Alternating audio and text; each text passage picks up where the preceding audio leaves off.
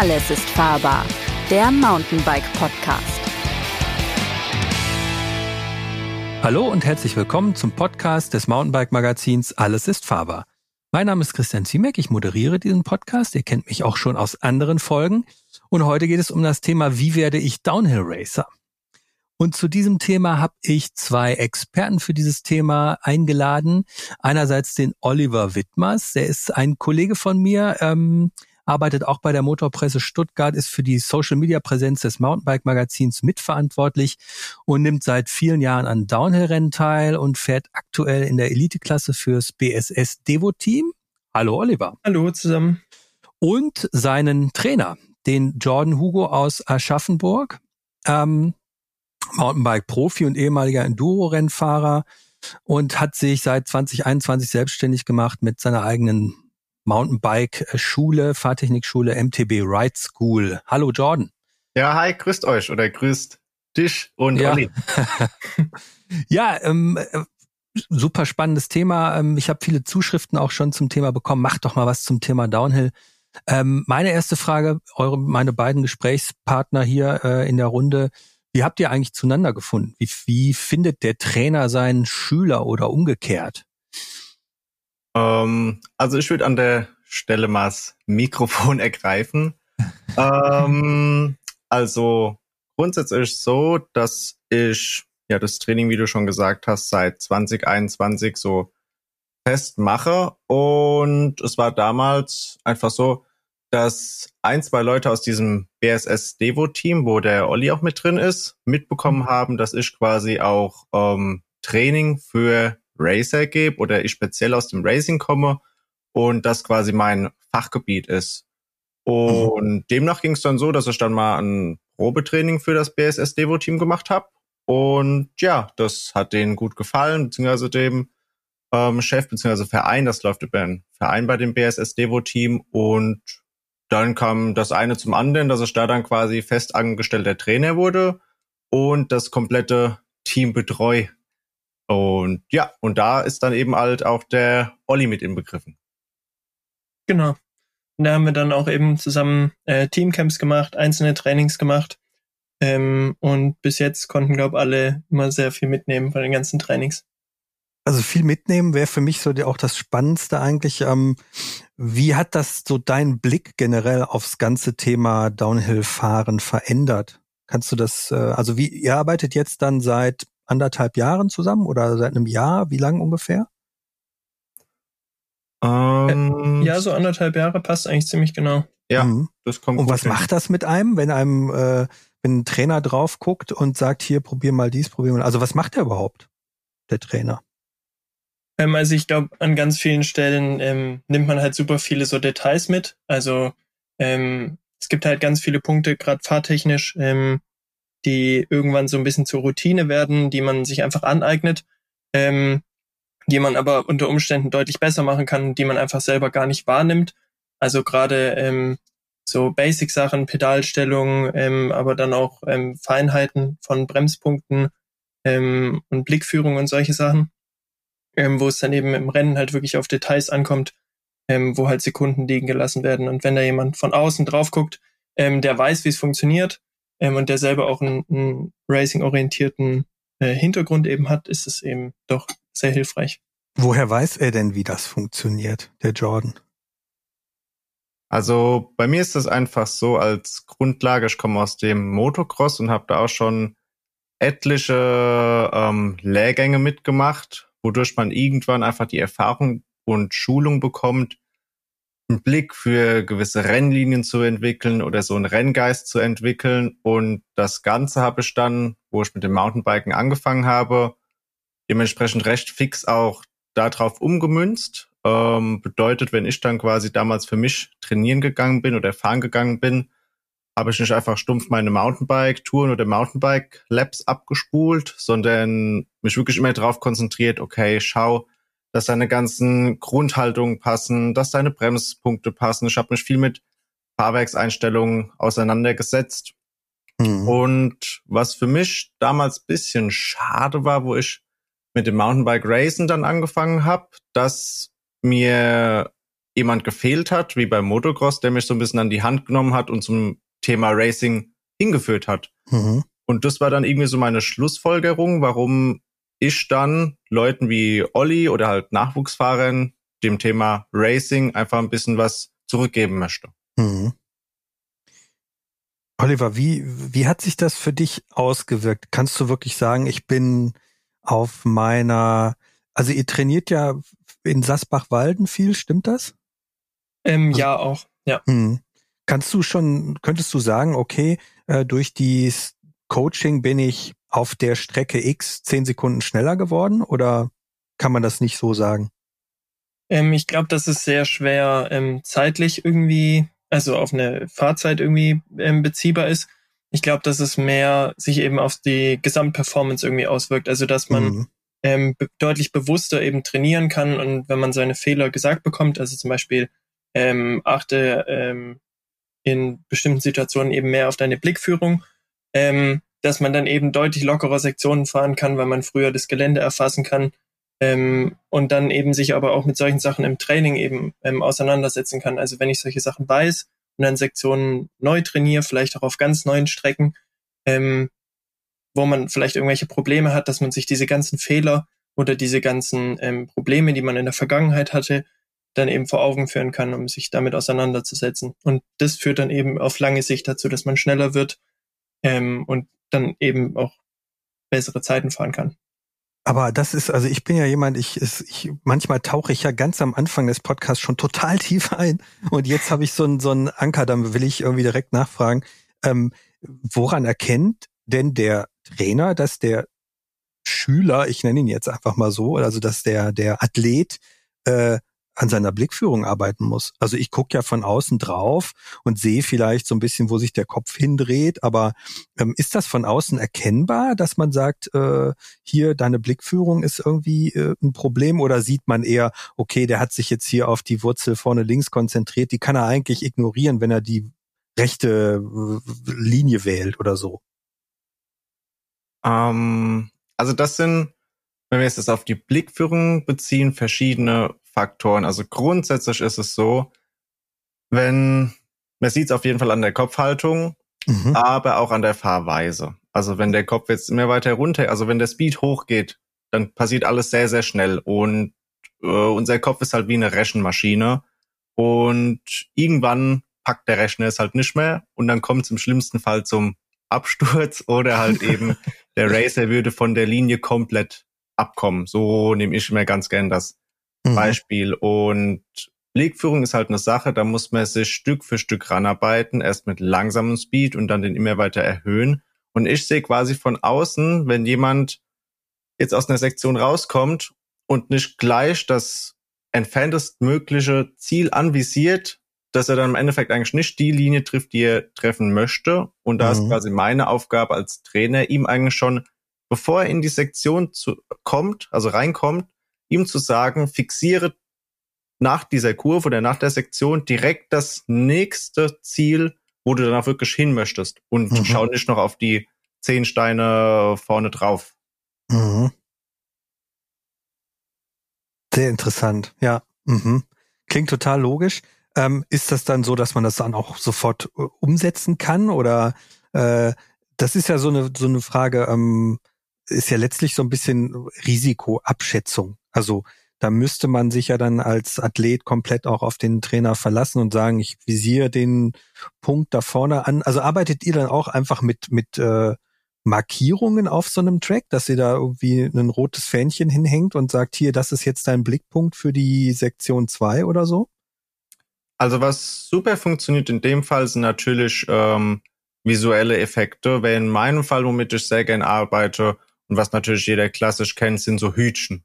Mhm. Wenn die halt in Signalfarben sind, sei es so Neongelb, Neonrot, dann erfasst es halt der Kopf bzw. das Auge viel schneller, wie wenn alles relativ ähnlich ausschaut. Also es ist ja dann alles staubig oder so, die mhm. Kontraste sind nicht so hoch. Und wenn ich dann aber ein rotes Hütchen hinlege, dann hat man da schon mal einen Fixpunkt. Zum anderen kann ich aber auch durch Aneinanderreihung von mehreren Hütchen eine Linie vorgeben und diesen Blick, die Linienvorgebung noch verstärken. Und das funktioniert mhm. tatsächlich sehr, sehr gut, wenn man einfach was hat, wo man sich dann als Fahrer dran orientieren kann. Mhm. Macht, äh, und wie, wie weit stehen die dann grob auseinander? Sind das irgendwie fünf Meter oder fünf Zentimeter? Ähm, fünf Zentimeter wahrscheinlich nicht, aber eher fünf Meter oder zehn Meter. Also es kommt immer ganz auf die Situation drauf an. Ich würde sagen, zwischen einem halben Meter und zwei Meter, je nachdem, ah. wie, also genau oder präzise oder komplex die jeweilige Sektion dann ist. Mhm. Mhm. Jetzt, Oliver, hattest du ja gesagt, ähm, so in Sekunden kann man das nicht messen, aber letzten Endes, also ich meine, die meisten Zuhörer kennen irgendwie die World Cup Downhill Rennserien, da geht's ja um Hundertstel oder Tausendstel Sekunden. Ähm, arbeitet man selbst auch an seiner Fahrtechnik, um sozusagen dann letztlich nicht doch ein paar Sekunden schneller zu werden? Oder um was geht's bei den Rennen, die du jetzt fährst? Also doch natürlich auch. Also ähm, ich würde sagen, bei den ähm, Rennserien, wo ich jetzt gerade fahre, also AXS Downhill Cup hauptsächlich, mhm. ähm, geht jetzt in den meisten Fällen nicht direkt um Hundertstel, so wie im Weltcup, aber das Level ist in den letzten Jahren schon extrem hochgegangen und weit davon entfernt sind wir auf den vorderen Rängen auf jeden Fall nicht. Ähm, vor allem komprimiert sich das ziemlich ähm, so im Bereich ähm, Platz 10 bis 30, dass da teilweise fünf bis acht Fahrer eben in einer Sekunde ähm, landen. Das heißt, mhm.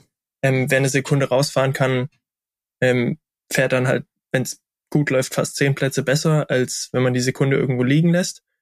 Ähm, ich hatte das vorhin auch mehr so gemeint, dass man das ähm, also jetzt nicht pauschal sagen kann, hey, ich habe jetzt ein halbes Jahr in meiner Blickführung gearbeitet und deswegen bin ich jetzt auf jeder St äh, ja. Strecke zehn Sekunden schneller.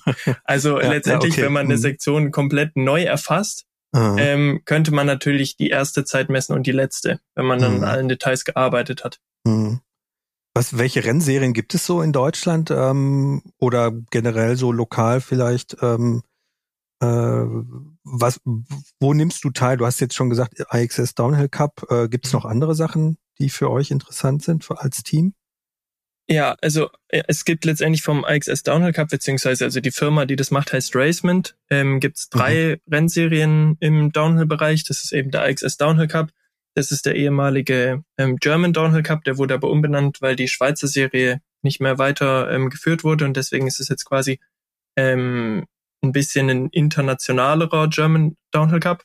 Mhm. Ähm, dann gibt's eben den Rookies Downhill Cup. Das sind ähm, in äh, Österreich, der Schweiz, ich glaube manchmal Italien, ähm, Österreich, äh, so in dem Bereich äh, Rennen eben für, für Jugendliche, mhm. ähm, ab der U11, glaube ich sogar, bis zur U19 in den meisten Fällen. Mhm. Ähm, da ist eben meistens ein ganz guter Renneinstieg ähm, gegeben und dann gibt's noch den IXS European Downhill Cup, das ist eben mehr oder weniger so die Europaserie, die dann an den Weltcup ähm, anknüpft. Mhm. Ähm, und dann gibt's eben zusätzlich noch in Deutschland eine eigenständige Rennserie, die heißt Super Gravity Cup. Früher war das der ähm, NRW Cup. Ähm, das sind auch eher so familiärere Rennen, wo man auch einen sehr schönen ähm, Einstieg als Anfänger haben kann, ähm, mhm. ähm, weil alles ein bisschen lockerer ist. Ähm, jeder dort willkommen ist, egal ähm, ob man jetzt sechsmal die Woche trainieren geht oder halt einfach mal so ein Rennen mitfahren will. Mhm. Genau, und ansonsten ist in Deutschland ähm, Rennserienmäßig nicht ganz ähm, so viel im Downhill-Bereich. Ähm, es gibt aber hin und wieder so Einzelrennen, ähm, zum Beispiel hier in Stuttgart in der Nähe eben vom SC Corp gibt's ein Rennen ähm, und andere Motorsportvereine ähm, meistens machen eben auch so kleinere Rennen noch. Hm. Wie hast du das denn gemerkt, dass du irgendwie, äh, dass bei dir race-mäßig was, was geht, dass du sozusagen schnell bist? Hast du dir das irgendwie also wie, wie war es, bevor du da sozusagen eingestiegen bist? Hast du es selbst gemerkt oder hat irgendwer, der mit dir gefahren ist und schon ein bisschen im Bereich unterwegs war, gesagt so, ey, du bist echt schnell unterwegs, hast du nicht Lust, mal ein Rennen zu fahren? Ähm, also bei mir war es tatsächlich so, dass ich einfach ähm, bei uns im Wald Trails gefunden habe, ähm, zusammen Durch mit meinem? Bruder. ähm, ja, also wir waren eigentlich nur auf einer Fahrradtour unterwegs und dann hm. hat er mir halt gesagt, ja, hier mein Freund, der hat mir da erzählt, ähm, da hinten, da gibt's irgendwie so eine Strecke und dann sind wir da halt mit unseren Citybikes darunter gebügelt. ähm, und dann waren da natürlich auch andere Fahrer und dann kam man so in Kontakt und hat so ein bisschen geredet. Ähm, und dann war dort eben unter anderem auch einer, der aus der gleichen Stadt kommt wie ich und der ein eigenes Rennteam hat ähm, und eben gesagt hat, hey, also ähm, Wenn du mit dem Citybike da so schnell runterfährst, dann. ja, zu dem, zu, zu, dem Zeitpunkt hatte ich dann schon ähm, ein Mountainbike mhm. ähm, und konnte dann auch meinen Vater davon überzeugen, dass vielleicht mal Downhiller ganz gut wäre. Und dann habe ich da was Günstiges, irgendwie schon äh, fast äh, zehn Jahre altes äh, Rad irgendwie bekommen, mit mhm. dem ich auch super zufrieden war. Also, ja. Mhm. Ähm, und habe dann eben mit diesem ähm, Fahrer zusammen ähm, meine ersten Rennen bestritten, beziehungsweise bin mit auf dem Rennen und fand es irgendwie ziemlich cool. Mhm. Ähm, und habe dann von mir aus entschieden, dass das eigentlich eine coole Sache ist und jetzt mal gucken, wie weit man so kommt. Und über die Jahre hat man dann halt immer mehr trainiert, ist dann irgendwann Lizenzfahrer geworden und mhm. jetzt ist halt Elite angesagt. Mhm. Ähm, angenommen, ich bin jetzt Zuhörer und denke, ich bin auch echt schnell unterwegs. Ähm, was würdest du jemandem raten, der selbst sich auch mal ausprobieren will beim Downhill-Fahren? Also sollte man direkt auf ein Rennen gehen oder was ich mich gefragt habe, gibt es über Deutschland verstreut diverse Downhill-Strecken, wo man sagen kann, wenn du die von dem Punkt bis zu dem Punkt in drei Minuten 50 fährst, dann bist du hm. äh, schon ganz gut dabei. Oder muss ich hm. eigentlich auf ein Rennen gehen? Also erstmal würde ich sagen, niemand muss auf irgendein Rennen gehen. Nee, nee, aber um, um sozusagen man, auszuprobieren, ob man das ja. Zeug dazu hat. Ähm, ich würde schon sagen, also, dass man auf dem Rennen eben brutal viel lernt. Also, mhm. ähm, dass man sich fahrtechnisch auch einfach mit Rennenfahren super weiterentwickeln kann, weil da halt ein Ansporn dann irgendwie dahinter ist ähm, und ein Ziel, wo man drauf zuarbeiten kann. Ähm, ich glaube nicht, dass es irgendwie so ein pauschales Ding gibt, ab wann man Rennen fahren kann, soll, darf. Aber mhm. man sollte halt wirklich sicher auf dem Rad sein. Also ähm, jetzt seit zwei Wochen Rad fahren und dann erstmal nach Bad Wildbad oder so auf ein Rennen gehen, würde ich jetzt nicht empfehlen. ähm, mhm. Aber so insgesamt ähm, denke ich, dass die ähm, die Einstiegsgrenze quasi doch relativ niedrig ist. Also dass man ähm, gerade in Deutschland mit ähm, Rookies Cup ähm, und eben zum Beispiel diesem Super Gravity Cup durchaus die Möglichkeit hat, ähm, einfach mal so ähm, Rennluft zu schnuppern. Also mhm. gerade weil man keine Lizenz unbedingt braucht ähm, und weil es irgendwie also keine Qualifikation oder sowas gibt, die man irgendwie bestehen muss, um dort teilzunehmen. Rookies Cup heißt aber nicht nur, dass es junge Fahrer sind oder kann man auch irgendwie als betagterer Fahrer da mitmachen? Ähm, Im Rookies Cup ist es eigentlich schon so, dass es sich hauptsächlich an Jugendliche richtet. Mhm. Ähm, es gab in den letzten Jahren bei manchen Rennen eine sogenannte Open Man Klasse. Das ist quasi eine Hobby-Männer-Kategorie. Mhm. Ähm, die war eigentlich dafür gedacht, dass eben, wenn Jugendliche teilnehmen, wo eben sowieso von den Eltern zu den Rennen gebracht werden, die selber fahren, ist in vielen Fällen so, ähm, dass sie eben auch noch ein Rennen mitfahren können quasi. Papa kann also, mitfahren. Dass sie im Training äh, mit auf die Strecke können und mit den mhm. Kindern sich das anschauen. Ähm, so wie ich das mitbekommen habe, ist es in den letzten Jahren gerade mit Corona, wo es weniger Rennen sowieso gab, bei mhm. den Rookies Cups aber ein bisschen eskaliert, dass da teilweise sehr viele in dieser Open Man Klasse gestartet werden, die normalerweise eher so auf dem Europa Cup oder auf jeden Fall im Downhill Cup äh, zu sehen waren. Mhm. Ähm, und deswegen wurde das jetzt ein bisschen eingestampft, dass das nicht mehr so oft und nicht auf jedem Rennen ähm, eben ist, dass den Jugendlichen halt der Platz geboten wird, mhm. ähm, den sie brauchen. Was kostet die Teilnahme bei sowas? Ähm, beim grob. Rookies Cup Ganz ist grob. es ähm, unterschiedlich, glaube ich. Da ist nicht jedes Rennen gleich teuer, aber so im Bereich 40 bis 50 Euro ungefähr. Mhm. Ähm, und im IXS Downhill Cup und Europa Cup kostet es, glaube ich, gerade ähm, 70 oder 80 Euro. Oh ja. Mhm. Da ist aber die Liftkarte mhm. mit drin. Ah, okay. Dann frage ich mal den Jordan, weil ähm, das ja irgendwie spannend ist äh, zu hören. Es gibt den Rookies Cup und Nachwuchs. Ähm, ab welchem Alter kann man denn eigentlich Downhill-Fahren trainieren? Also rennspezifisches Downhill-Fahren. Also das ist eine sehr gute Frage und die kann ich dir leider aber auch gar nicht mit einer klaren Ja-Nein-Antwort oder mit einer genauen Zahl beantworten. Mhm. Grundsätzlich ist es so, dass man bis ins Jugendalter, also 14 bis 16 Jahre, ähm, kann ich durch mein Sportstudium sagen, auf jeden Fall schauen sollte, dass man ganzheitlich trainiert. Also, dass man nicht nur Rad, Rad, Rad, sondern macht auch noch andere Sportarten. Also, wenn ihr auch im Fußballverein seid oder Handball spielt oder gern klettern geht, oder was auch immer. Probiert euch in vielen Sachen aus, weil in der Zeit von Kind bis Jugendalter lernt man einfach noch am meisten, was das Motorische angeht. Und das mhm. ist einfach ganz wichtig, dass man auch motorisch, ganzheitlich gut ausgebildet ist. Egal ob jetzt fürs Downhill-Fahren oder für das äh, andere restliche Leben in verschiedenen Situationen. Mhm. Aber grundsätzlich kann man dann schon sagen, mit dem Alter 16, 17, 18, dass man da dann ja so seine Sportarten herausfindet. Also man merkt dann, okay, bin ich eher der Golfer oder eher so der Extremsportler. und daraufhin kann man dann, dann schon sehr spezifisch trainieren. Also mhm. das ergibt sich durch den Sportler, aber eigentlich auch irgendwann selber, wenn er merkt, oh, ey, das ist das, was ich machen möchte, darin bin ich gut, es macht mir Spaß. Und daraufhin kann man dann auch wirklich ein sehr spezifisches Training aufbauen, wo ich aber, also aus meiner Situation, also Person sage, ich möchte immer noch, dass die Jungs und Mädels möglichst ganzheitlich trainieren. Mhm. Ja, aber so grobes Alter würde ich sagen, 15, 16, 17, da geht's in eine gewisse Richtung hin. Ich habe mit acht mit Judo angefangen. Das habe ich irgendwie auch wettkampfmäßig ein paar Jahre gemacht. Und da wurde irgendwie immer gesagt, das ist super für alles, weil man viel Koordination, man hat Gleichgewicht, ist ein Thema, äh, Sprungkraft und so weiter äh, und Körperbeherrschung generell. Ähm, also, naja, wer jetzt noch nicht weiß, wo er seine Schützlinge hinschickt, also ich glaube, dass das ein gutes äh, Ding ist. Aber wie du schon sagst, rundum, wir hatten neulich ja auch Lukas Schwarzbauer, den CC-Profi, im Podcast, der hat äh, letztlich zum äh, Racing gefunden, weil er sich selbst, er, er sagt, er selbst, er, er sei hyperaktiv irgendwie und hatte da einfach die perfekte Ko die, äh, die perfekte Kombi aus äh, in der Natur sein und ausgepowert nach Hause kommen. Also ein super Kanal für die Energie, die er irgendwie in sich hat. Ähm, ja, Jordan, äh, als deine Rolle als Trainer, ähm, wie muss ich mir das so vorstellen? Also ähm, wenn du guckst du dir erstmal alle Fahrer einzeln an oder gibt es sozusagen äh, einen, wir hatten ja jetzt vorhin schon gehört, es gibt irgendwie Einzeltrainings und Teamtrainings. Ähm, wie strukturiert man das? Was macht man da anders, wenn man ähm, einen einzelnen Fahrer hat? Geht man da anders auf den ein? Wahrscheinlich schon.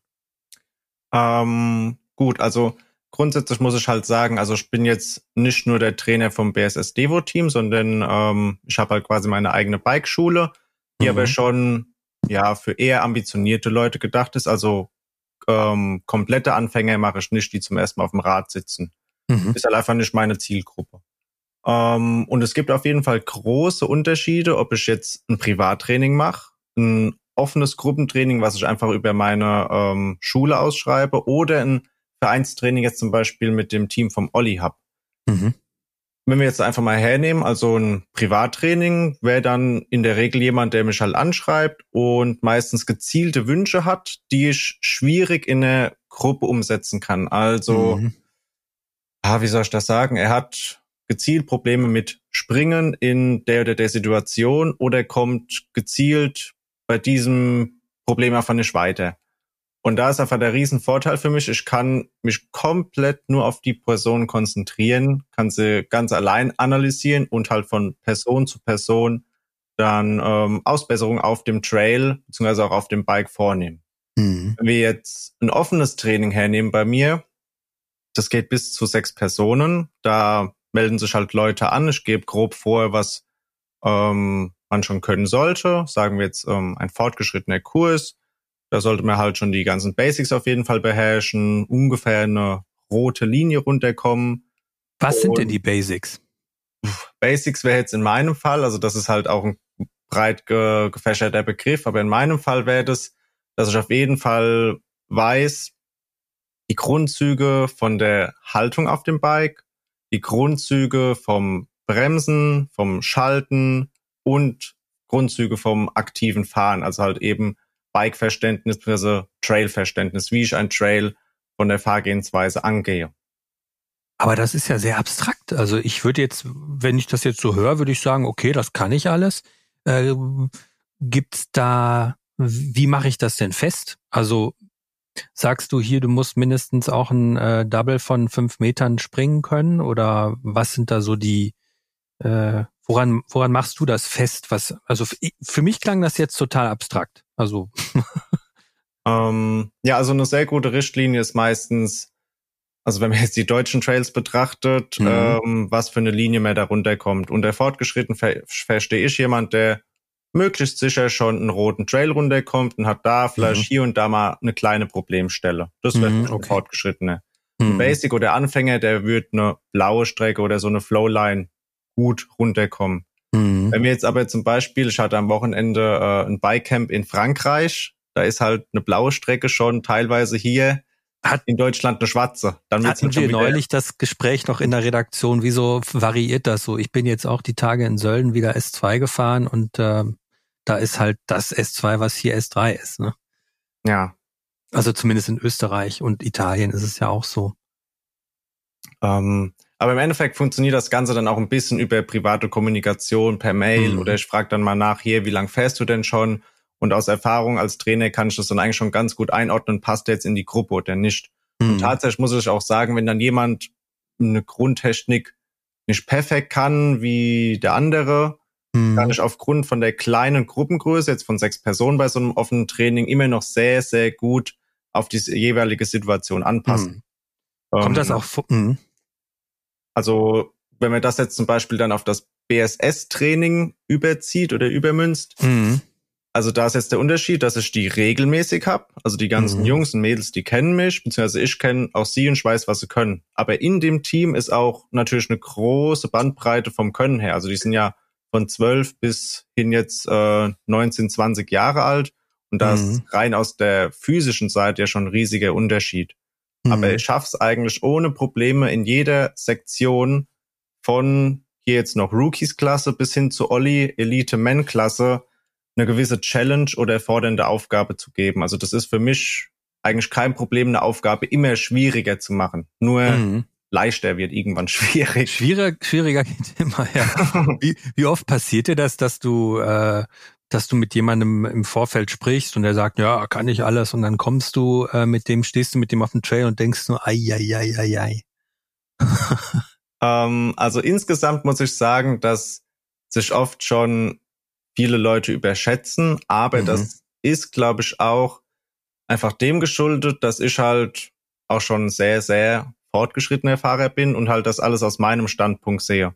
Wenn man jetzt halt einen Anfänger hat, hat, der seit zwei Wochen Fahrrad fährt, aber schon ein 3-Meter-Double springt, dann klar denkt der, wow, krass, bei mir geht's richtig ab. Mhm. Ähm, also ist auch mega gut, aber von Mhm. meiner Sichtweise aus hat es nichts damit zu heißen, dass man jetzt schon ein Top-Fahrer ist, weil es gehört halt mehr dazu wie nur springen, sondern auch oftmals habe jetzt wirklich also an 80 bis 90 Prozent der Teilnehmer, die ich in meinen Kursen habe, einfach an den Basics. Also tatsächlich Basics, Basics, Basics ist das, wo wir eigentlich auch 70 bis 80 Prozent im Training arbeiten. Hm. Was trainiert ihr? Macht ihr auch Fitnesstraining, also Bergsprint, Bergauf und ähm, also was ist das Full Package sozusagen? Worum geht's? Es geht ja nicht nur um Linienwahl, Blickführung, äh, Pedalstellung und so weiter.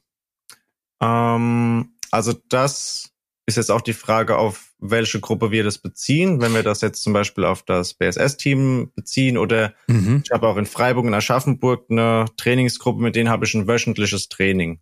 Hm. Und Nehmen wir mal die, die, die, das BSS-Team. Was trainiert ihr mit den, mit den Downhill-Racern? Ja, okay. Ähm, also das ist natürlich davon abhängig, wo wir uns gerade in der Saison befinden. Sind wir jetzt am Anfang, beziehungsweise wir müssen eigentlich äh, anders anfangen. Saison ist vorbei, jetzt hat man einen Monat Pause ungefähr und im November geht das Training dann für die nächste Saison wieder los. Hm. Grundsätzlich ist es so, dass ich mit dem Team ja schon überwiegend ähm, Sektionstraining, Linienwahl und Basics im Training mache. Also wir haben vier Stunden die Woche Training und da ist es für mich halt nicht möglich, einen Ausdauerblock mit einzubauen. Also das, Mhm. dafür ist meine Zeit quasi mit den Jungs dann oder Mädels zu kostbar. Und wir schauen, dass wir wirklich viel eigentlich Fahrtechnik machen. Also, wie wir es schon vorhin schon hatten, Blickführung, wie stehe ich auf dem Bike, wie gehe ich gewisse Sektionen an. Hm. Dann gebe ich den Leuten aber immer gerne Hausaufgaben mit, je nachdem, wie ambitioniert die das machen möchten. Kann ich Trainingspläne schreiben, kann Übungen mitgeben, kann Ah, ja. Hm. kleine Hausaufgaben aufgeben, was sie bis nächste Woche verbessern sollen. Und dann ist es halt so, dass die meiste Zeit, wo wir uns nicht sehen, ist dann die Zeit, wo sie quasi halt für sich trainieren oder sich verbessern. Und ich bin mhm. dann halt immer der Lehrer, der so die Hausaufgaben korrigiert und schaut, okay, habt ihr es gut gemacht oder nicht gut gemacht. Mhm.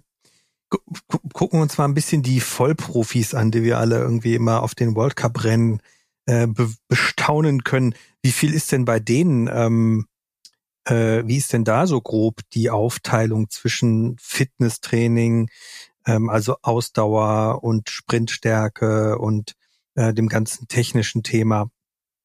Kann man das sagen? Puh, ähm, also ich denke, das ist auch von Fahrer zu Fahrer etwas unterschiedlich. Es gibt da halt äh, ja jetzt im World Cup ja auch einige, die zwischen Free Racing, also Freeride und Racing so ein bisschen hin und her mhm. switchen. Wenn wir jetzt zum Beispiel den Kate Edwards hernehmen, kennen wahrscheinlich einige, der fährt ja BMX, fährt Dirt, fährt alles. Mhm. Ähm, der ist halt sehr breit aufgestellt. Aber wenn wir eigentlich wirklich die Top-Leute hernehmen, sag ich mal, die Top 20, Top 30, mhm. bei denen ist das halt sehr strukturiert aufgebaut. Es geht dann, wie gesagt, los, wenn die Saison rum ist, meistens so einen Monat, bisschen Pause, die Leute können mal von der kompletten Saison runterkommen und der Körper muss sich erholen. Also es ist so, dass man ja mhm. im Jahr ungefähr um die zehn Rennen hat mit WM. Und dann ist aber auch noch was hinzukommt natürlich, jedes Wochenende ist man dann woanders auf einer Strecke zum Trainieren oder es gibt Trainingscamps mit den jeweiligen World Cup Teams. Also ein Racer kommt eigentlich nie oder sehr selten mal runter von diesem ganzheitlichen Stress. Also man ist die ganze Zeit einem mhm. gewissen Stress ausgesetzt. Und das ist eigentlich so die Krux, das zu handeln und über die ganze Saison immer fokussiert zu bleiben. Also immer die Motivation hochzuhalten und halt auf dem Punkt genau für den Run. Beim Downhill gibt's halt nur einen, dann perfekt runterzufahren. Mhm. Ähm, ja, und wenn man das jetzt aufteilen möchte in Ausdauer, Kraft, Fitness, ist es halt klar, beim Downhill fährt man ungefähr drei bis fünf Minuten Run runter, jetzt im World Cup. Und da braucht man jetzt keine Cardio-Werte von einem Marathonläufer, der da irgendwie eineinhalb oder zwei Stunden fährt. Es kommt wirklich drauf an, dass man drei Minuten, vier Minuten Vollgas runterfahren kann aber, was man dazu jetzt erwähnen muss, deswegen auch das Aber, die ganze Sache geht halt von Donnerstag bis Sonntag. Also man braucht schon eine gewisse ähm, Ausdauer beziehungsweise eher Regenerationsfähigkeit, mhm. dass man nach fünf, sechs, sieben Runs nach einem Tag am nächsten Tag auch wieder genauso fit ist und genauso mit Vollgas die Runs runterfahren kann. Mhm. Und wenn mhm. man da im Winter halt bisschen verschlafen hat, dann funktioniert das Ganze nicht so. Mhm. Hm, wenn du jetzt mit, mit, äh, mit Nachwuchs zu tun hast, dann wird der ja wahrscheinlich auch stark von dieser Profi-Welt inspiriert und angestachelt sein. Ähm, wie äh, klafft das sehr weit auseinander? Also wenn dann so, sag ich mal, Nachwuchsfahrer kommen, äh, äh, wie macht diese glänzende, glitzernde Red Bull-Welt, da hat die einen schlechten Einfluss, kann man das so sagen?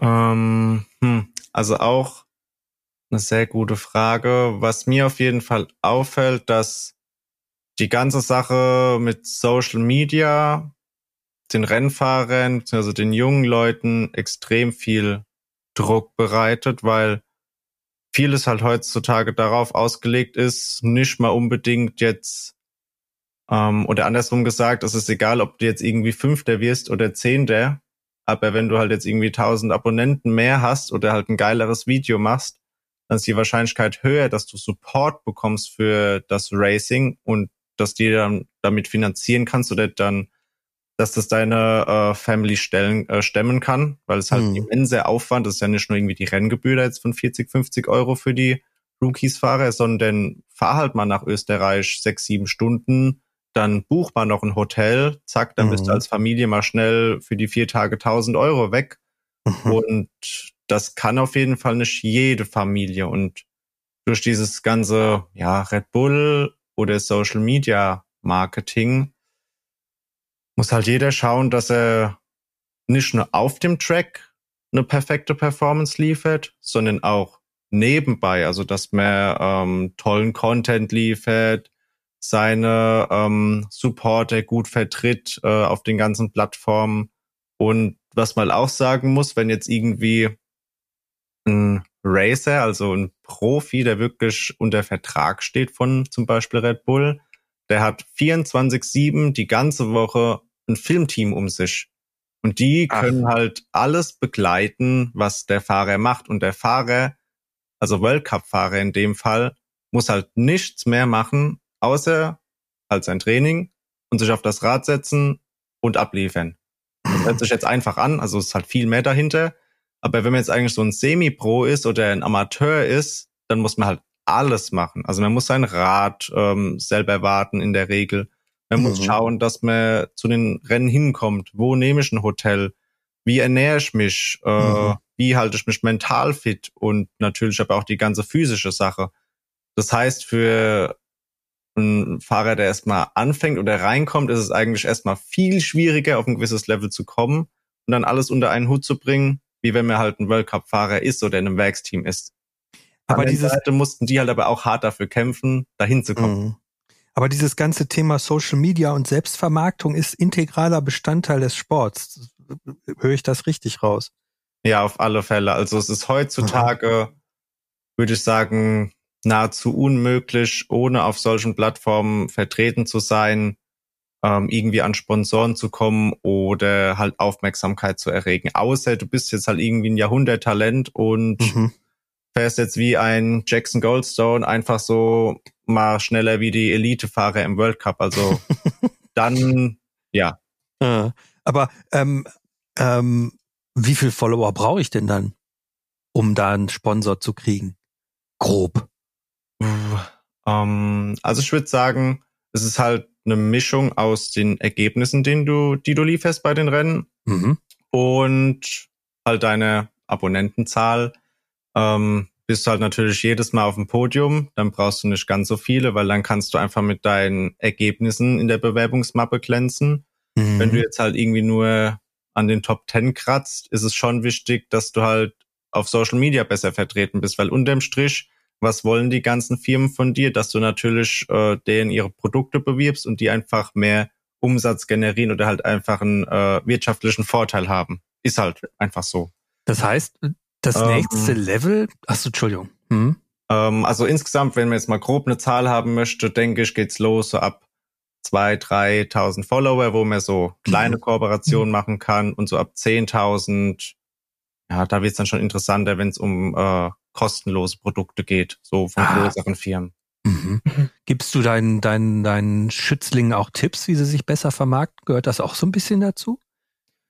Ähm, also auf jeden Fall, wenn die Fragen haben rund ums Thema Bewerbung oder was kann ich machen, dass ich mich besser vermarkte, bin mhm. ich immer offen. Nur insges insgesamt stehe ich der ganzen Sache auch recht kritisch gegenüber von der Social Media Seite, weil die Jungs wollen oder Mädels wollen halt eigentlich von Grund auf Radfahren. Also wieso machen wir das? Weil der Sport uns sau viel Bock macht.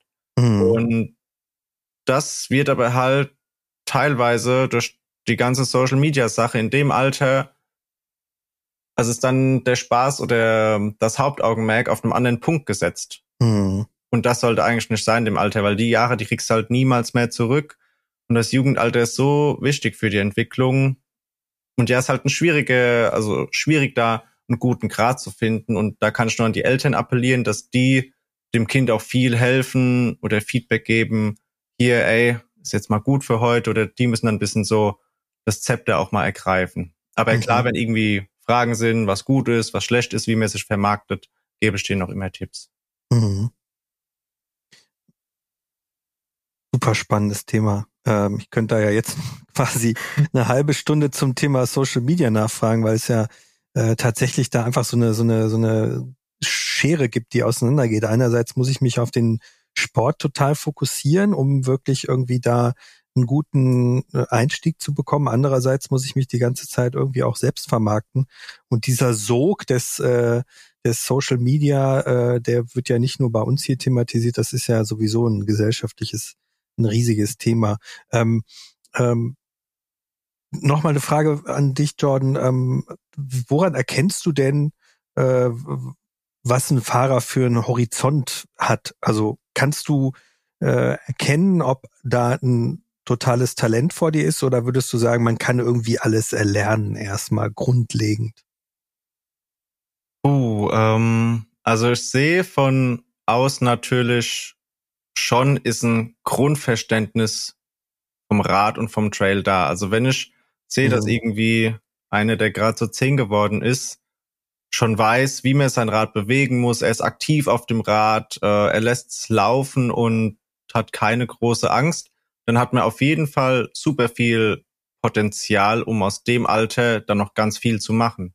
Mhm. Auf der anderen Seite ist aber auch so, dass ich schon einige Fahrer hatte ähm, oder auch im Motocross-Bereich, die waren im Jugendalter schlecht, um es einfach mal so zu sagen, ähm, haben dann aber, wo der Switch kam zu den großen Klassen, also mhm. einen riesen Sprung gemacht, also wo es auf die großen Bikes ging, ähm, kann ich jetzt nur beim Motocross sagen, aber auch wenn wir jetzt den ähm, Elite Downhill World Cup anschauen, es gibt so viele, die in der Junior-Klasse, also ähm, U19, alle verblasen, aber dann geht's hoch und die strugglen erstmal so hart, um in der Elite Fuß zu fassen mhm. ähm, und zerbrechen da meistens auch daran. Wobei andere, die jetzt in der Junior-Klasse noch nicht so stark waren, halt noch drei, vier Jahre brauchen und dann an ihrem Peak sind, also mit 24, 25 und dann hat man ja immer noch, ja, lassen wir jetzt mal Craig aus mit seinen 40, aber ich sag mal bis 35 auf jeden Fall noch äh, alle möglichen Chancen, um da ganz weit nach vorne zu kommen. Also es ist nicht so, dass wenn man jetzt irgendwie mit 13 Jahren noch nicht die Mega Jumpline da in Frankreich mit äh, Suicide No Hand springt, dass man da mhm. ähm, nichts mehr reisen kann. Mhm. Ja, du hattest jetzt gerade ein schönes äh, Wort äh, fallen lassen, Thema Angst. Ähm, Oliver, wie sieht das aus? Äh, wenn, wenn ich Team Vorsicht bin, so, dann kann ich den, mhm. kann ich Downhill Racing eigentlich sofort vergessen, oder? Ähm, also ich glaube, das ist ein sehr komplexes Thema irgendwie. Ähm, aber wer sehr vorsichtig immer unterwegs ist, ähm, dann wird auf Zeitfahren auf lange Sicht vermutlich schwer. Ähm, es ist aber auch nicht so, dass man diese Angst oder ähm, vielleicht auch diesen Respekt ähm, irgendwann abschaltet oder verliert oder mhm. sowas. Ähm, ich glaube, es geht mehr darum, damit umzugehen ähm, und sich dessen bewusst zu sein, dass ähm, das, was ähm, dein Körper macht, zum Beispiel vor einem Rennlauf, also diese Nervosität, ähm, ähm, ein hoher Puls vielleicht, dass man schwitzige Hände bekommt und so, dass das alles ähm, eben damit zu tun hat, dass der Körper sich gerade auf eine krasse Stresssituation in den nächsten äh, zweieinhalb bis fünf Minuten ähm, mhm. vorbereitet und man dabei eben schon auch ein krasses Risiko geht. Also mhm. ähm, ich glaube, man darf das nicht unterschätzen, dass ähm, ab einem bestimmten Level vom Rennfahren das Risiko schon enorm steigt und dass es ähm, nahezu unvermeidbar ist, sich irgendwann ähm, eine Verletzung auch zuzuziehen. Also ähm, ich selbst hocke hier gerade mit einem noch nicht wieder fahrtauglichen Sprunggelenk, ähm, mhm. nachdem es in Winterberg im Rennlauf halt nicht geklappt hat. Ähm, mhm. Und das weiß ich nicht, also man muss es halt ähm, akzeptieren und darf sich davon irgendwie nicht unterkriegen lassen. Also ähm, ich glaube, dass es deutlich gefährlicher ist, ähm, zu sagen, hey, ich habe keine Angst, ähm, das ist alles kein Risiko ähm, und ich habe ja Protektoren an und mir passiert nichts, als zu sagen, ähm, ich fahre hier gerade ein Rennen mit, es gibt keine Garantien, dass es gut geht. Ähm, mhm. Ich tue alles, was ich kann, dass es so ist. Also ich setze mich mit der Strecke auseinander, ich ziehe mir entsprechend Protektoren an, ähm, ich schätze mein Können entsprechend den ähm, Sektionen eben richtig ein, welche Linie ich nehme, mhm. ähm, welche, ich sag jetzt mal, Sonderlinien man verwendet. Also es gibt ja äh, Möglichkeiten, irgendwelche Gaps in irgendwelchen Wurzelfeldern zu springen oder irgendwelche Löcher zu überspringen oder solche Sachen, die eben das Risiko nochmal steigern, die aber halt auch Zeit rausholen. Mhm. Ähm, und derjenige, der am Ende diesen Kompromiss am besten hinkriegt in seinem Kopf, ähm, der gewinnt.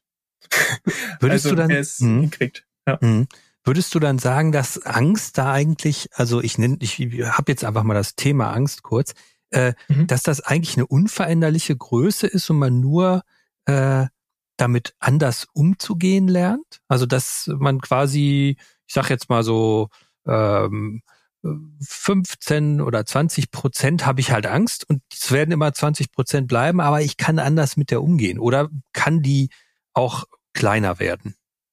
Hm, ich glaube, dass es gar nicht so ähm, so wirklich irgendwie, also die Angst ist, die quasi mitfährt. Also wenn ich in meinem Rennlauf bin, dann habe ich in dem Moment nicht die Angst, oh Gott, jetzt fliege ich gleich hin, mhm. sondern es ist mehr ähm, das, was zwischen den Läufen oder vor einem Rennlauf mhm. ähm, abläuft. Also wenn ich vor meinem Rennlauf mega nervös bin, mir die ganze Zeit nur Gedanken mache, oh Gott, in der und der Sektion, die jetzt nach zweieinhalb Minuten kommt, mhm. ähm, da bin ich im Training achtmal hingeflogen und es wird mhm. wieder schief gehen, dann wird es halt zu einer großen Wahrscheinlichkeit auch so sein. Also erfahrungsgemäß mhm. ähm, kann man seinen Rennlauf durchaus beim Warmmachen und in den Minuten und Stunden vor seinem Rennlauf eigentlich schon versägen.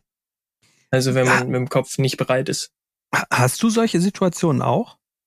Vor einem Rennen, ähm, dass du, dass du merkst, oh, ich habe jetzt vor Sektion 3 schon wieder so ein Bammel, will ich eigentlich gar nicht, aber man kann ja auch nicht anders.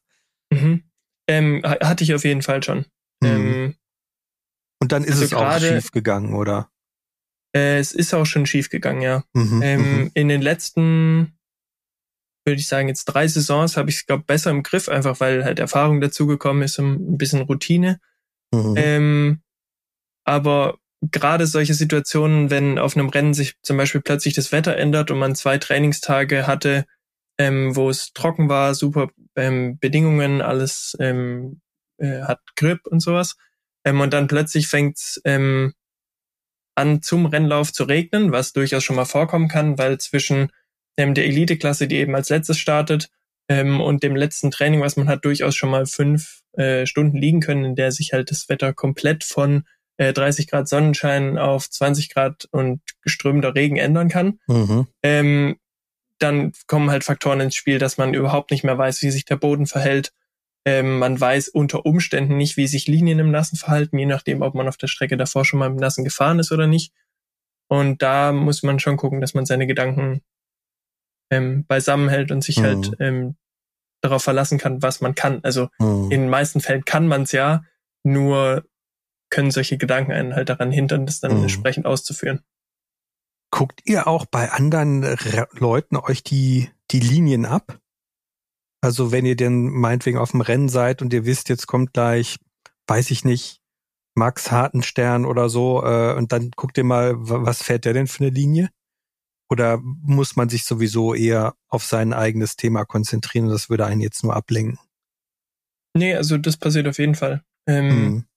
Also ich persönlich mache es nicht so krass davon abhängig, wer eine Linie gefahren ist, sondern wenn ich mir eine Sektion angucke und es kommen, weiß ich, zehn, zwölf Leute vorbei, ähm, während ich da eben stehe und mir das anschaue, dann versuche ich eben für mich zu bewerten, welche Linie jetzt wohl am schnellsten ist, ähm, mhm. wie schnell Leute in die Sektion reingekommen sind oder wie viel sie bremsen mussten, um zu dieser Linie hinzukommen und halt wie schnell sie aus der Sektion unten wieder rauskommen. Mhm. Ähm, und dann spielt halt auch wieder das Thema Social Media mit rein, weil hin und wieder sieht man halt dann abends nach dem Training, sitzt man irgendwie im Fahrerlager zusammen und sieht dann, ey, hier, ähm, der, weiß nicht, Julian Steiner oder Max Hartenstern, ähm, die haben jetzt hier wieder so eine Speziallinie gezündet ähm, mhm. und man probiert die dann am nächsten Tag. Mhm. Es kann natürlich sein, dass das vielleicht gar nicht die beste Linie von dem Fahrer war, die die gerade gepostet haben, aber es sah halt spektakulär aus zum Beispiel. Mhm. Äh, das muss man sich dann halt am nächsten Tag selber angucken, was für einen selbst perfekt passt. Da packen ja dann die äh, manche Leute auch erst wirklich in dem äh, in dem Racing Run dann auch ihre echte Linie aus, ne? Und machen vielleicht vorher ein bisschen äh, mal eine Nebelkerze, damit man denkt, ach, das ist die Linie von dem, äh, probiere ich auch mal aus. Nee, war gar nicht Seide. Ja, ja, also ähm, ich glaube, im Hobbybereich bei uns kommt es tatsächlich manchmal vor, dadurch, dass nicht mhm. so viele Leute an der Strecke stehen. Ähm, Im Weltcup wird es, glaube ich, schon ziemlich schwer, solche Linien zu verheimlichen, weil halt einfach gefühlt jedes Team 20 Leute an der Strecke hat, die nur dafür zuständig sind, jeden zu filmen, der vorbeikommt, ähm, um dann halt wirklich ähm, sich nach und nach die schnellsten Linien zusammenzusetzen. Also zum Beispiel ähm, Commensal Makov, also das Team, wo Amaury Pierron und so fahren, ähm, hat Kennt man mal ja in niemand, Videos. Ne? Ist völlig unbekannter Fahrer. Ja, ja, ja. ähm, äh, war mal in irgendeinem Video zum Beispiel ja. drin, dass sie auch im Training im Weltcup äh, eigene Zeitnamen verwendet haben, um Sektionen äh, zu, zu Zeiten. Also die haben mhm. Linien miteinander direkt verglichen auf Zeit. Mhm. Mhm. Guckt ihr euch auch GoPro, eure eigenen GoPro-Fahrten, also eure eigenen Fahrten als GoPro-Film an? Mhm. Ähm, ja, auch, auf jeden Fall. Mhm. Also eigentlich schauen, also ich schaue immer, dass ich ähm, spätestens am Samstag vor der Quali mindestens einen Lauf komplett hab, wo ich mir halt ähm, mal grob angucken kann, wie die Zeit war, die ich gefahren bin. Also wenn man einen Komplettlauf gemacht hat, ähm, um danach halt eine Referenz zu haben für einen Qualilauf. Mhm. Ähm, und man kann sich natürlich ganz viele Linien angucken. Es gab auch schon teilweise vereinzelte Fälle, ähm, wo ich mir abends ähm, ein GoPro-Video angeguckt habe und plötzlich eine ganz neue Linie gefunden habe, mhm. ähm, die sich dann, also die ich so beim Vorbeifahren noch gar nicht gesehen hatte, die dann aber ein Problem gelöst hat, was am nächsten Tag mit dieser neuen Linie halt dann ähm, mhm. quasi hinfällig war. Mhm. Ähm, wie, wie ist das eigentlich mit dem ganzen Thema Reifenwahl, Fahrwerk, Setup und so? Wird ja extrem viel drüber gesprochen. Wie wichtig ist das Thema wirklich? Hm, also, ich denke also erstmal Thema Reifen. Ähm, Glaube ich, man kann bei trockenen Bedingungen ähm, scheiden sich die Geister, glaube ich, mehr als im Nassen. Mhm. Also im Nassen ähm, würde ich sagen, man kann mit einem, also wenn die Bedingungen wirklich heftig sind, kann man sein Rennen durchaus mit dem falschen Reifen auf jeden Fall verlieren. Mhm. Ähm, und im Trockenen, gerade wenn es so mega staubig wird ähm, und der Boden tief, ähm, dann gibt's halt wirklich auch Leute, die dann zu einem Matschreifen greifen. Mhm. Ähm, die dann eben diese langen Stollen ausnutzen und solche Sachen. Mhm. Ähm, das habe ich zum Beispiel noch nie gemacht. Ich bin bis jetzt ähm, eigentlich fast, also wirklich in ganz vielen Fällen auf der gleichen Reifenkombi unterwegs. Hm, und dann wirklich nur, wenn es extreme Strecken sind in Richtung sehr tiefer Boden und klebriger ähm, Matsch oder halt Strecken, die komplett festgefahren sind, wo quasi kein ähm, Natur-Waldboden ist, sondern mehr so festgefahrener Lehm. Ähm, dann in den zwei Fällen wechsle ich vielleicht noch Reifen. In den meisten anderen Fällen funktioniert meine Hauptkombi eigentlich am besten. Mhm. Was macht man bei einem extrem hart festgefahrenen Boden? Was würdest du da nehmen? Ähm, da würde ich dann zu einem Reifen ähm, gehen, der eben ein bisschen besser rollt. Also mhm. ähm, äh, kürzere Stollen. Ja, kürzere Stollen, ähm, nicht so viel Abstand zwischen Stollen. Mhm. Ähm, genau. Bisschen, naja, ein bisschen geschlossener quasi. Ja. Mhm. Und äh, Fahrwerk, Fahrwerk-Setup, wie sieht das aus, wenn du äh, dich auf eine Strecke vorbereitest oder die abfährst? Wie viel wird da noch getuned?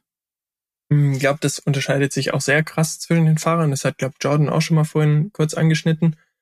Ähm, es gibt Fahrer, die verändern ihr Setup quasi nie. Also die schauen, dass sie eben genau wissen, ähm, was ihr Rad in welcher Situation macht. Also egal auf welcher Strecke, wenn ich mein Fahrwerk so einstelle, wie ich es immer mache, dann kann ich in diese Kurve reinhalten und weiß, wie sich das Rad verhält, wenn ich wieder rausfahre. Mhm. Ähm, und dann gibt's andere Fahrer, die das eben brutal auf eine Strecke einstellen. Also mhm. die Telemetriesysteme einsetzen, um, um Messungen am Fahrwerk zu machen, ähm, die da teilweise an, ähm, an den internen Ventilen und so von, von den äh, Dämpfungseinheiten rumspielen, teilweise sogar mehrere Dämpfer dabei haben, wo verschiedene äh, Shim-Stacks drin sind, um mhm. verschiedene ähm, Setups hinzukriegen. Ähm, sieht man gerade äh, in diesen, in, bei Fox hat so eine Serie, die heißt Dialed. Das ist so eine mhm. YouTube-Serie, wo man das ähm, sieht, wie unterschiedlich das ist. Da kommen Fahrer an, die sagen, hey, ich brauche einen komplett anderen Dämpfer, ich komme hier gar nicht zurecht. Und dann andere Fahrer, ah ja, nee, das von letzter Woche, das ist, ja, machen wir mal hier einen Klick mehr und da einen weniger und dann passt es und dann ist mhm. gut. Ah ja.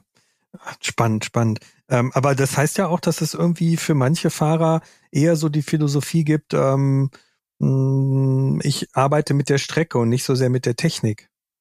Mhm. Denke ich auch, ja. Mhm, mh. ähm, wie ist es generell, wie, wie finanzierst du das, deinen Sport? Also, was heißt Elite Downhill Racer?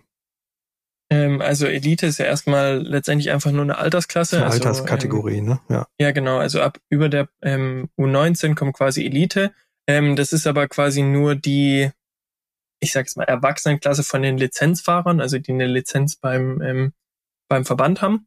Mhm. Ähm, und dann die ganze Finanzierung ähm, läuft eben, also ich studiere jetzt gerade nebenher noch und ich arbeite eben bei der Motorpresse, ähm, eben zu einem großen Teil immer noch über die Eltern. Also mhm. ähm, natürlich ohne Sponsoren und irgendwie Materialunterstützung wäre das sowieso mehr oder weniger undenkbar.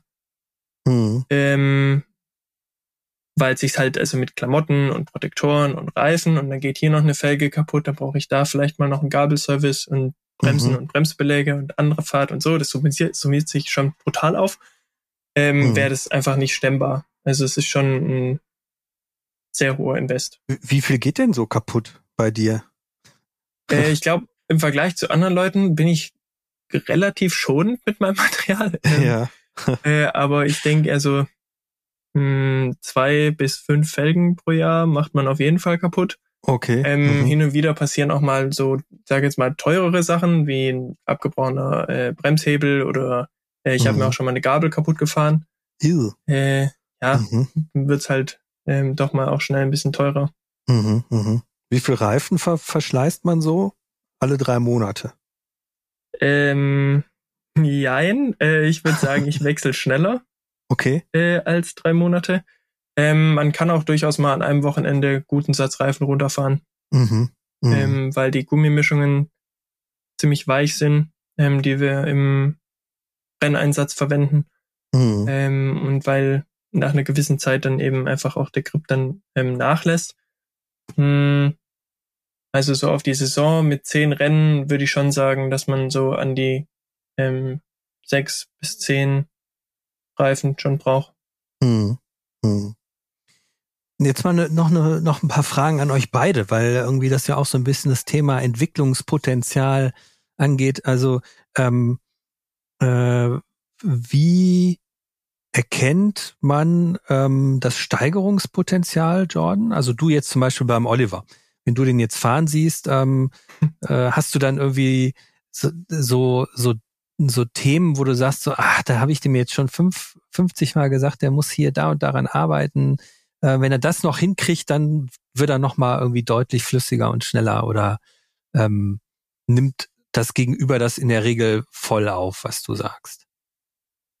Ähm, heißt quasi, wenn ich jetzt eine Sache erkenne und wie schnell er es umsetzen kann. Ja, genau. Also, ähm, also wie, wie bringst du deine, ähm, deine Schüler auf das nächste Level quasi? Ja. Also, das ist auf jeden Fall von Person zu Person komplett unterschiedlich. Manche mhm. können, wenn ich denen sage, hier, fahr das jetzt so anders, nimm die Linie anders, im nächsten Lauf direkt umsetzen. Bei anderen, die brauchen zehn Versuche. Ähm, das ist oftmals tatsächlich aber auch damit abhängig, wie komplex die Situation ist und wie Fahrer, wie weit der Fahrer selbst schon ist. Also hm. grundsätzlich, je besser ein Fahrer ist, desto mehr passiert automatisch, also desto mehr Abläufe sind automatisiert bei der Fahrtechnik und Dementsprechend kann er dann mehr Aufmerksamkeit auf wirklich komplexe oder krasse Sachen lenken. Also er muss mhm. sich dann nicht mehr konzentrieren, ähm, okay, mein Bremspunkt setzen, Blickführung, Grundposition, wie ich aktiv fahren muss. Das macht der Körper alles automatisch. Ich kann mhm. der Person dann sagen, okay, zieh hier jetzt mit 80 Prozent ab oder zieh mit 90 Prozent ab. Wenn ich das mhm. jetzt einer anderen Person sage, die ist halt einfach noch auf einem anderen Level und wenn ich der sagt, zieh da mit 80 Prozent ab, die ist so überfordert mit den ganzen Sachen davor, dass, also da brauche ich das gar nicht sagen, mhm. weil er muss schauen, dass er überhaupt über den Sprung oder über dieses Gap dann drüber kommt. Mhm. Ähm, also ich muss auf jeden Fall situationsbedingt schauen, welchen Fahrer ich welchen Input gebe, um das Bestmögliche aus ihm in dieser Situation rauszuholen. Mhm. Ähm, bei fortschrittlichen Fahrern, da gebe ich eigentlich nur noch so kleine Tipps. Also wenn ich jetzt hinterher fahre und wir machen einen Run, dann sage ich nur noch Stichwörter wie groß oder Bremse oder ähm, Kopf mhm. nach oben. Dann wissen mhm. die schon ganz genau, okay, ah, das habe ich gerade vergessen und ja, muss ich jetzt wieder dran denken. Bei mhm. anderen Fahrern, da muss ich wirklich im Endeffekt die komplette Theorie auseinanderbrechen und jede Bewegung einzeln peu à peu dann mit dem äh, Fahrer trainieren. Also da ist es ein wirklich, also wesentlich größerer Aufwand. Hm, hm. Oliver, wie siehst du das? Steigerungspotenzial und äh, stimmt das, was der Jordan sagt? Kannst du das dann so umsetzen? Ich würde sagen, ja. Also hm. ähm, einfach, weil man die Fehler oder was heißt, ich sage immer Fehler, also die Probleme, die man noch hat, hm. ähm, dann schon so verinnerlicht hat und eigentlich weiß, was man falsch macht, dass man die nur noch in seinen also nur noch ähm, in sein in sein Fahren irgendwie Mhm. implementieren muss. Also wenn man Mhm. quasi darauf aufmerksam gemacht wird, in welcher Situation das gerade auftritt, ähm, wird's halt wirklich deutlich einfacher. Und wenn man dann gesagt bekommt, hey, mach das jetzt, dann Mhm. ähm, finde ich, dass man das schon gut ähm, Mhm. umsetzen kann dann auf Abruf. Jetzt hat ja nicht jeder einen Downhill Race Track vor der Tür. Ähm, wie, wo trainierst du denn? Ähm, ich trainiere eben relativ oft in Sasbach-Walden. Mhm. Ähm, normalerweise einfach, weil wir dort ähm, quasi mit dem Auto äh, shutteln können. Also die Straße geht mehr oder weniger parallel zur Strecke. Mhm. Ähm, dann bin ich ganz gerne in Tottenau, ähm, weil die dort eine Strecke haben, die sich eignet, um auch auf Weltcups oder ähm, auf einem hohen Downhill-Level zu trainieren. Äh, und es da auch in den meisten Fällen nicht so voll ist. Es ist nicht der günstigste Park, in dem man gehen kann, aber ähm, die Strecke ist auf jeden Fall sehr geeignet. Ähm, ähm, Mhm. Und ansonsten bin ich ähm, eigentlich relativ viel auf meinen Home Trails hier unterwegs, die Mhm. nicht sonderlich ergiebig sind. Mhm. Ähm, aber anders bekomme ich meine Fahrpraxis halt nicht unter. Mhm. deswegen versuche ich dann an den Wochenenden eben, äh, wie gesagt, nach Tottenau zu gehen, ähm, nach Sasbachwalden zu gehen oder nach ähm, Heidelberg zum Beispiel. Da gibt's auch eine ganz gute ähm, Downhill-Strecke, Mhm. ähm, wo man sich ein Tagesticket ähm, lösen kann, um eben den Verein zu unterstützen, versicherungstechnische Sachen zu klären. Mhm. Ähm, man kann dort auch selber shutteln. Damit Ja. man halt auch nicht durch eine Strecke sozusagen dann limitiert ist in seinem Können. Ne? Ich meine, wenn man auf seiner Home äh, Strecke vor der Haustür quasi äh, da ultra schnell runterkommt, aber dann feststellt, okay, für ein Downhill-Rennen kann ich hier nicht trainieren, weil entsprechende äh, Obstacles, also Hindernisse und so weiter, das alles fehlt hier. Ist Mhm. in jedem Downhill-Rennen aber eigentlich äh, völlig gang und gäbe. Ja. Also es hilft sich, ist, also mir hat's immer geholfen, sich ähm, wie auf einem Rennen so Sektionen abzustecken. Also man sagt, hier darfst du nicht links und rechts vom, vom Track weg oder hier musst du sogar die Strecke verlassen und ein bisschen Mhm. da irgendwie eine neue Sektion einbauen. Es kommt natürlich immer auf die Trail-Situation an, also jetzt nicht irgendwie auf fremden Trails, also lieber da, wo man weiß, was passiert. mhm. ähm, und dann eben so Rennsimulationen ähm, ein bisschen zu machen, vielleicht auch mal Trails auf Zeit zu fahren. Also ich habe so eine kleine so eine kleine Uhr, die, glaube ich, eigentlich Schwimmer einsetzen und macht mir mit ihrem Lenker, dass ich die quasi wie ein Schalthebel ähm, mit dem Daumen starten und stoppen kann. Mhm. Ähm, und dann eben Sektionstraining, dafür braucht man eben keine so langen Strecken. Im Hintergrund ist eine Katze, ne? Kann das sein? Ja, ich würde sie gerade mal fix aus meinem äh, Zimmer raustun. Okay. Ja. ähm, dann frage ich dich, Oliver, ähm, äh, hast du schon mal drüber nachgedacht, Enduro-Rennen zu fahren oder bist du schon mal Enduro-Rennen gefahren? Ähm, ja, ich habe ja- drüber, drüber nachgedacht, aber Mhm. ich bin bis jetzt noch nie ähm, eins gefahren. Also es hat sich bis jetzt irgendwie einfach noch nicht ergeben. Ähm, teilweise finde ich auch die Startgebühren auf so einem Enduro-Rennen doch sehr sportlich. Echt, sind die teurer als Ähm, Downhill-Rennen? Also, so was ich schon gehört habe, sind auch schon mal so 120, 140 Euro Startgebühr fällig bei manchen Ach, Rennen. Woran liegt das? Ähm, Weil Enduro so ein ich glaube, ist? der oder? Aufwand ist halt auch ziemlich hoch. Ah, also die okay. ganzen Trails abzustecken und so. Ich weiß es aber nicht wirklich, ähm, Mhm. weil ich eben noch nie dort war. Hm. Ähm, ich glaube aber, dass es prinzipiell mal eine coole Sache wäre. Viele Leute erzählen, dass es ähm, von der Stimmung irgendwie ein bisschen entspannter ist als ein Downhill-Rennen, weil sich nicht alles so auf diesen einen dreiminütigen Lauf am Ende des Wochenendes ähm, Mhm, zuspitzt, mhm, sondern man eben mehr so ein Wochenende hat, an dem man halt viel Fahrrad fährt, mhm. äh, was nicht heißen soll, dass es weniger anstrengend ist. Also ich glaube, Enduro ist schon eine krasse Belastung, Mhm. aber reizen wird's mich auf jeden Fall, mal Mhm. ähm, das zu probieren. Mhm. Äh, Zur Erläuterung für alle, die äh, noch nie von einem Enduro-Rennen so wirklich gehört haben. Wir haben auch schon Podcasts zum Thema Enduro-Rennen gemacht mit den Gerich Twins und äh, anderen. Äh, das fährt man blind eigentlich, ne? Also man kennt die Strecke eigentlich nicht, aber so ganz stimmt das dann auch nicht, ne? Ich glaube, es unterscheidet sich ein bisschen. Es gibt, glaube Rennen, die wirklich blind Enduro-mäßig komplett blind gefahren werden, also wo die Strecken teilweise auch die äh, Wochen davor, um zu verhindern, dass Leute, die fahren, dann gesperrt werden, Mhm. ähm, dass das nicht im Voraus trainierbar ist. Und Mhm. dann gibt's ähm, bei den normalen Enduro-Rennen, so wie ich es von den Leuten, die in meinem Umfeld Enduro-Rennen fahren, verstanden habe, meistens ähm, Stages, die man trainieren darf im Voraus und Stages, die man nicht im Voraus trainieren darf, Mhm, die dann mhm. quasi blind gefahren werden. Mhm. Bist du schon mal Motocross gefahren? Äh, nee. mhm. bis jetzt nicht. Weil der Jordan kommt ja aus dem Bereich äh, und ähm, hat bestimmt auch öfter mal das Wort fallen lassen, aber da hast du noch keine Erfahrung gesammelt. Nee, bis jetzt mhm, äh, mhm. leider nicht. Also es wird mich auch reizen, aber äh, da war ich bis jetzt noch nicht unterwegs. Und wahrscheinlich wird es auch in naher Zukunft noch nicht passieren. Mhm. Ist der Jordan wieder da? Ja, ja, ich bin wieder da. Also Super, die Katze ist befreit. Und ich bin ich hab, wieder da.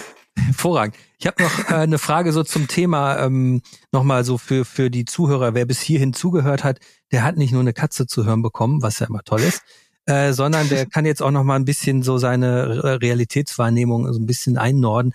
Unterschied Amateur, äh, semi-professioneller und vollprofessioneller Downhill Racer. Was würdest du sagen, Jordan, was sind da so die größten Unterschiede eigentlich? Ist das eine rein finanzielle Geschichte oder ähm, wo ist der Unterschied?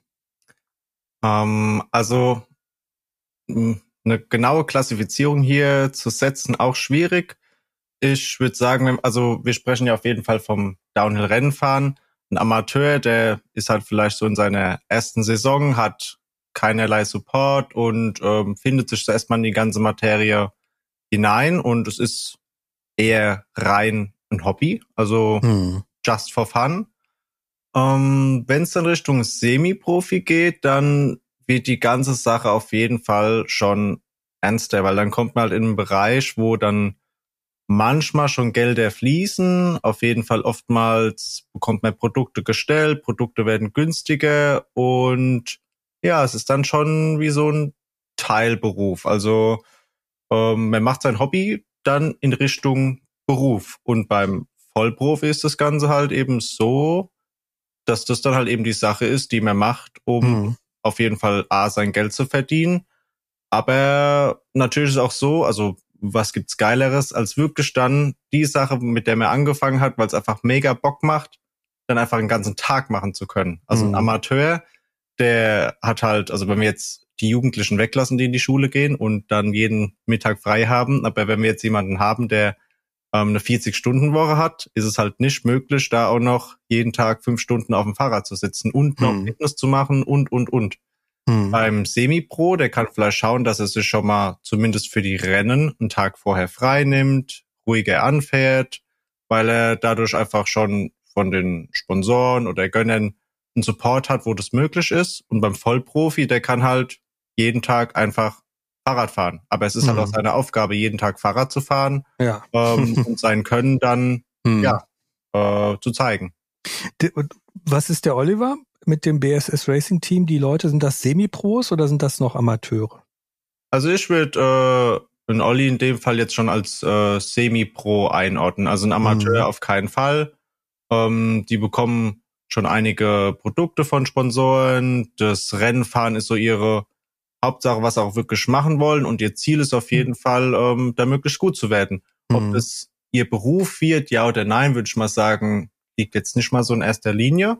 Aber Rennfahren ist das, was sie machen wollen und womit mhm. sie ihre Zeit verbringen möchten. Wie viele, wie viele Vollprofis gibt's denn überhaupt, äh, sagen wir mal jetzt in Deutschland?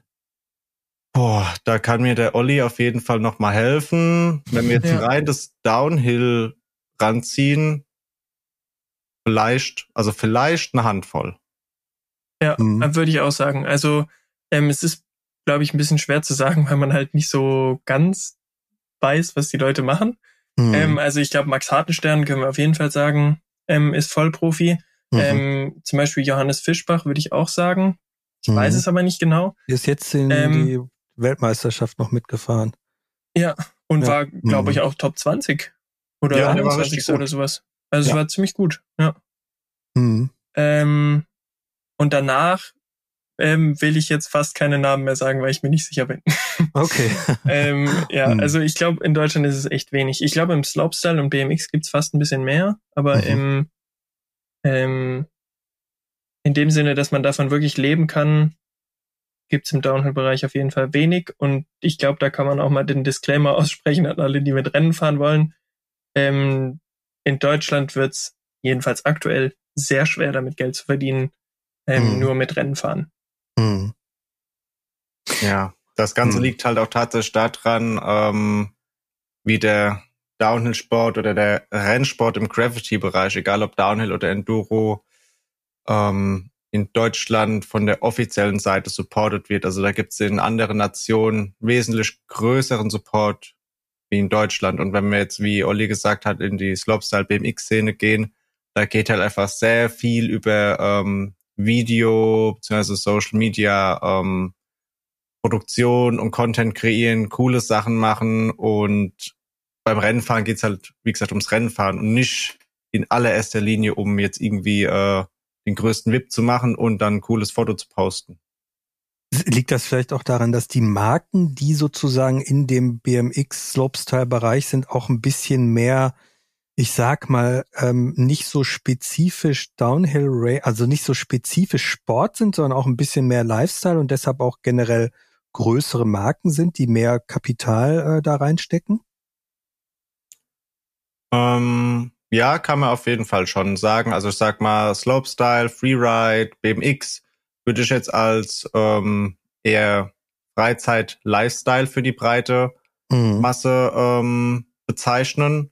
Wenn wir jetzt Downhill angehen, ist halt Downhill aus meinem Verständnis heraus halt Racing. Und wenn wir jetzt mhm. mal betrachten, wie viele Leute ja jetzt auch äh, nach Corona Mountainbike fahren, ja. Ähm, wie klein der Prozentsatz davon ist, die Rennen fahren, egal ob jetzt Enduro oder Downhill, das ist ja marginal.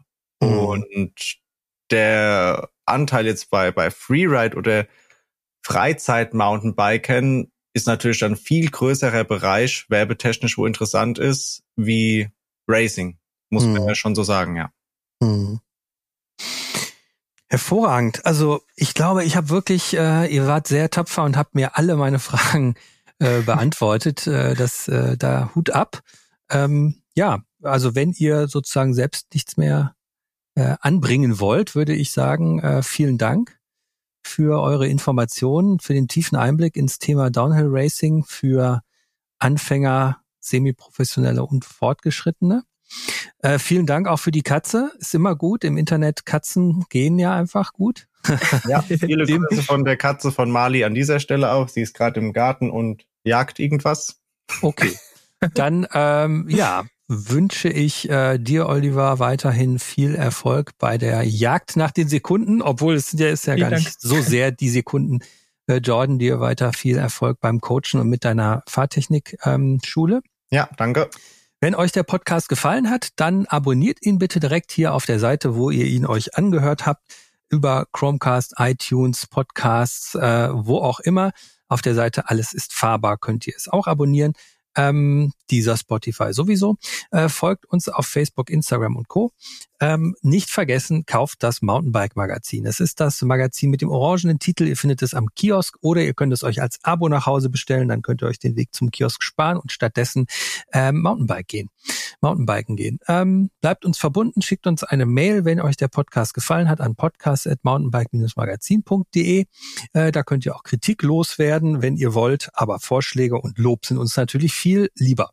Äh, nicht vergessen, alles ist fahrbar, erst recht auf einem Downhill-Bike. In diesem Sinne, bis zum nächsten Mal. Tschüss. Ciao, ciao. Ciao. Alles ist fahrbar. Der Mountainbike Podcast.